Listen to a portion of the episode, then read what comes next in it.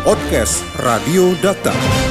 Rekan Dekta DPRD Kabupaten Bekasi menilai kebijakan yang diambil oleh pemerintah Kabupaten Bekasi tidak berpihak pada petani. Terbukti dari alokasi anggaran yang dikucurkan, selain itu infrastruktur pendukung pertanian seperti saluran irigasi maupun pintu air banyak yang rusak. Lantas bagaimana sebenarnya kendala yang dialami para petani? Dan kami sudah terhubung bersama anggota Komisi 2 DPRD Kabupaten Bekasi, Budianto. Dokter Radio, bijak dan cerdas.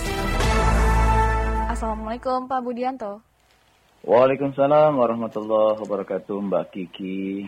Ya Pak Budianto ini uh, jika kita lihat pemerintah Kabupaten Bekasi seperti tidak memihak kepada para petani. Memang apa sih Pak keluhan yang disampaikan oleh petani khususnya di Kabupaten Bekasi ini?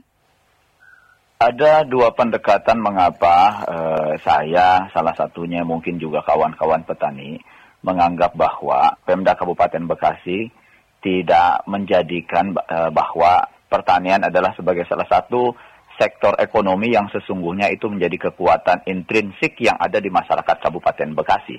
Hmm. Mengapa dijadikan kekuatan intrinsik? Ternyata Bekasi kan yang kita ketahui ini ada dua zona wilayah, Mbak. Wilayah iya. selatan itu industrinya dengan hampir 10.000 hektar dengan 6.000 pabriknya.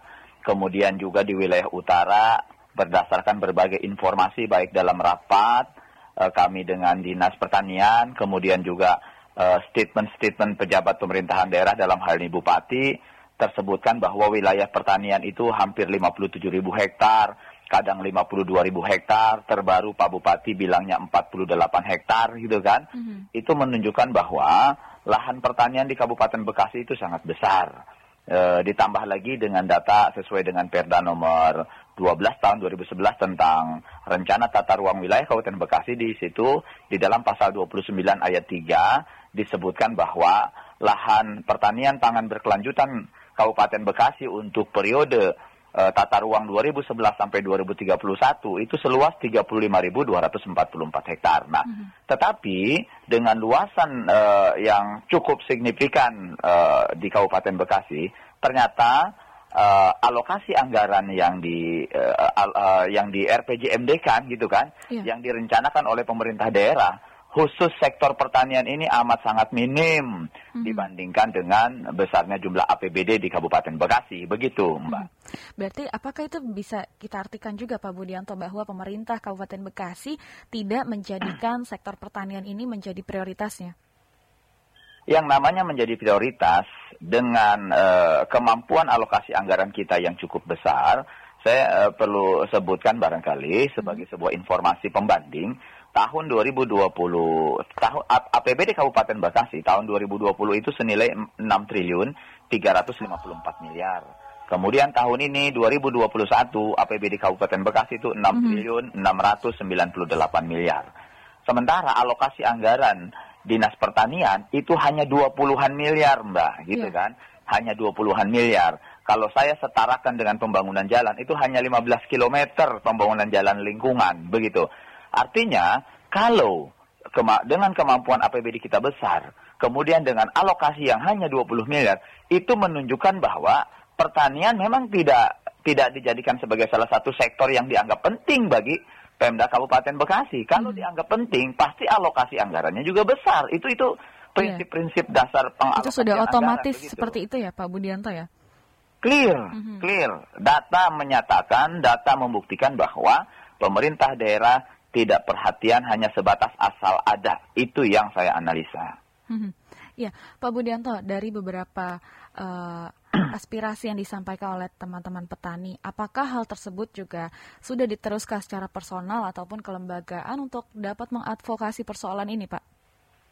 Jauh hari sebetulnya sebelum saya masuk di Komisi 2 sebagai institusi yang secara uh, politik langsung menangani tentang pertanian, saya seri, sudah banyak komunikasi dengan kawan-kawan KTNA, mm-hmm. baik uh, uh, baik itu mereka menyampaikan secara aktif maupun saya sendiri secara uh, pasif, Art, artinya yeah. saya proaktif sebagai anggota DPRD. Mm-hmm. Uh, mungkin didasari latar belakang saya juga sebagai sarjana uh, pertanian dari uh, Institut Pertanian Bogor, mungkin insting saya sebagai uh, alumni pertanian IPB juga memang punya uh, sense of uh, crisis tersendiri dengan pertanian. Jadi memang saya pun uh, mengapa akhirnya mengambil langkah membangun komunikasi pas uh, malahan sebelum saya menjadi Komisi 2 karena saya melihat uh, potret uh, RAPBD Kabupaten Bekasi dari tahun ke tahun ke tahun ke tahun gitu kan hmm. terkait dengan uh, alokasi anggaran.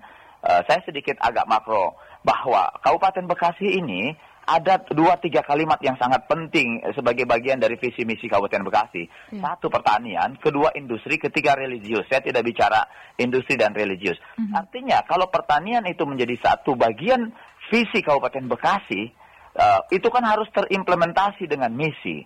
Dan bukan hanya secara politik pendekatannya, tetapi pendekatan juga secara praktis bicara pertanian, bicara petani, itu adalah masyarakat Bekasi dan komposisi jumlahnya juga masih sangat besar. Tercatat di dalam Perda APBD di dalam Perda uh, tata ruang kita yang pasal 29 tadi, itu ada 12 kecamatan yang memang basically-nya adalah pertanian. Iya. Gitu. Hmm. Wilayahnya pertanian dan orang-orang di situnya juga memang petani. Begitu, Mbak. Hmm. Iya, Pak Budianto, uh, Bapak dari perwakilan dari DPRD yang saat ini kami ajak uh, ini menilai bagaimana nih Pak upaya dari pemerintah kabupaten sendiri dalam menjaga ketahanan pangan nasional khususnya untuk di wilayah Kabupaten Bekasi ini? Ini yang yang yang sangat lemah. Uh-huh. Kita uh, punya mimpi misalnya, kalau memang kita punya mimpi memper, uh, memberikan kontribusi kesejahteraan terhadap masyarakat Bekasi yang di dalamnya pertanian, yeah. satu langkah yang harus kita lakukan adalah identifikasi permasalahan-permasalahan pertanian dari sisi pendekatan produktivitas, uh-huh. uh, uh, dari sisi pendekatan uh, sar, uh, sarana dan prasarana pendukung di dalamnya adalah saluran air misalnya kan baik itu sungai kemudian uh, irigasi kemudian juga bendungan-bendungan dan juga pintu air misalnya begitu ya kemudian terkait dengan kebijakan pupuk dan kebijakan-kebijakan yang terkait lainnya yang memastikan bahwa regulasi-regulasi yang ada yang kita miliki uh, ada yang terkait langsung ataupun tidak langsung terhadap uh, per, uh, pengembangan pertanian. Nah, sampai di itu itu saja berdasarkan hasil kunjungan lapang saya kemarin ke salah satu lokasi bendungan Caringin yang ada di Desa Sukakarya Kecamatan uh, di Desa Sukamakmur Kecamatan Sukakarya Kabupaten Bekasi hanya urusan pintu air saja itu dipingpong sana sini para hmm. petani. Hmm. Di pingpong ini katanya kewenangannya BBWS. Kata ketika menghadap ke BBWS itu bukan kewenangan kami, itu yeah. wilayah sungainya masuk Ciliwung Cisadane. Nah, Pemda sendiri melempar ke sana kemari. Begitu saya kemarin identifikasi, membangun komunikasi dengan kedua balai besar tersebut, mereka langsung turun. Ini juga barangkali ke kelemahan kami juga di DPRD kurang mampu mengidentifikasi gitu. Ternyata bendungan itu dibangun tahun 2002 sejak pemerintahannya Pak Wikanda. Jadi Pak Wikanda itu yang sangat berjasa dengan uh, membangun bendungan itu. Kita penerusnya sampai hari ini hanya dua pintu airnya rusak saja tidak becus kita ngebenerin itu. Kita tidak mampu mengidentifikasi bahwa itu adalah milik Kabupaten Bekasi. Dibuktikan bahwa bendungan itu dibangun oleh Bupati Bekasi. Dengan dengan konteks itu artinya bendungan itu sangat mungkin bisa diselesaikan oleh APBD Kabupaten Bekasi tidak sampai 200 juta secara fisikly, bangunan itu bisa selesai. Tetapi karena kemampuan mengidentifikasi bendungan itu milik siapa, itu saja kita tidak mampu. Akhirnya kan tidak sampai kepada titik penyelesaian yeah. untuk mengalokasikan anggaran. Ini kan jadi masalah mm. yang sangat krusial gitu, Mbak Kiki. Dan belum dapat diselesaikan bahkan sampai sekarang ini ya Pak Budianto. Jangankan diselesaikan mm -hmm. pada tahap tatapan uh, tahapan komunikasi saja, ini seolah-olah masih dilempar sana, lempar sini dengan tiga institusi. Institusi BBWS yang ada Citarum di Bandung, BBWS Ciliwung Cisadane yang ada di Jakarta, dan Pemda sendiri. Begitu ke lapangan, di situ ada plang, gitu kan, ada prasasti bahwa bendungan itu dibangun oleh Pemda Kabupaten Bekasi. Secara teorinya, kalau Pemda Kabupaten Bekasi dulu membangun saja bisa, harusnya hari ini hanya ngebenerin pintu air yang tidak lebih 200 juta, harusnya juga mungkin bukan masalah gitu, Mm-hmm. Tidak mesti lagi ke provinsi. Kita bisa mengalokasikan anggaran infrastruktur jalan bisa sampai 1,3 triliun, baik di Bina Marga, e, Cipta Karya maupun juga di Perkim. Kenapa hanya untuk bendungan air yang hanya ratusan juta tidak terakses? itu menunjukkan bahwa memang tidak dianggap penting pertanian dari sisi kebijakan pemerintah daerah Kabupaten Bekasi. Itu catatan dari saya, Mbak. Baik. Ya, Pak Budianto, tetapi uh, Bapak juga apakah sedikit menemukan ada tidak sih pembaruan program dari pemerintah untuk merubah kesejahteraan para petani ini sebenarnya, Pak? Dari sisi pendekatan ranah saya di Kabupaten Bekasi, kalau lihat dari sisi pendekatan RPJMD, mm-hmm. itu tidak menunjukkan bahwa uh, tidak akan ada arah ke sana, mm-hmm. gitu. Karena di, di RPJMD saya sudah diskusi dengan Bapeda, tren pengalokasian anggaran dari tahun ke tahun dari satu dinas dengan dinas lain atau dari dinas itu untuk tahun ini tahun selanjutnya itu trennya memang sudah dibuat.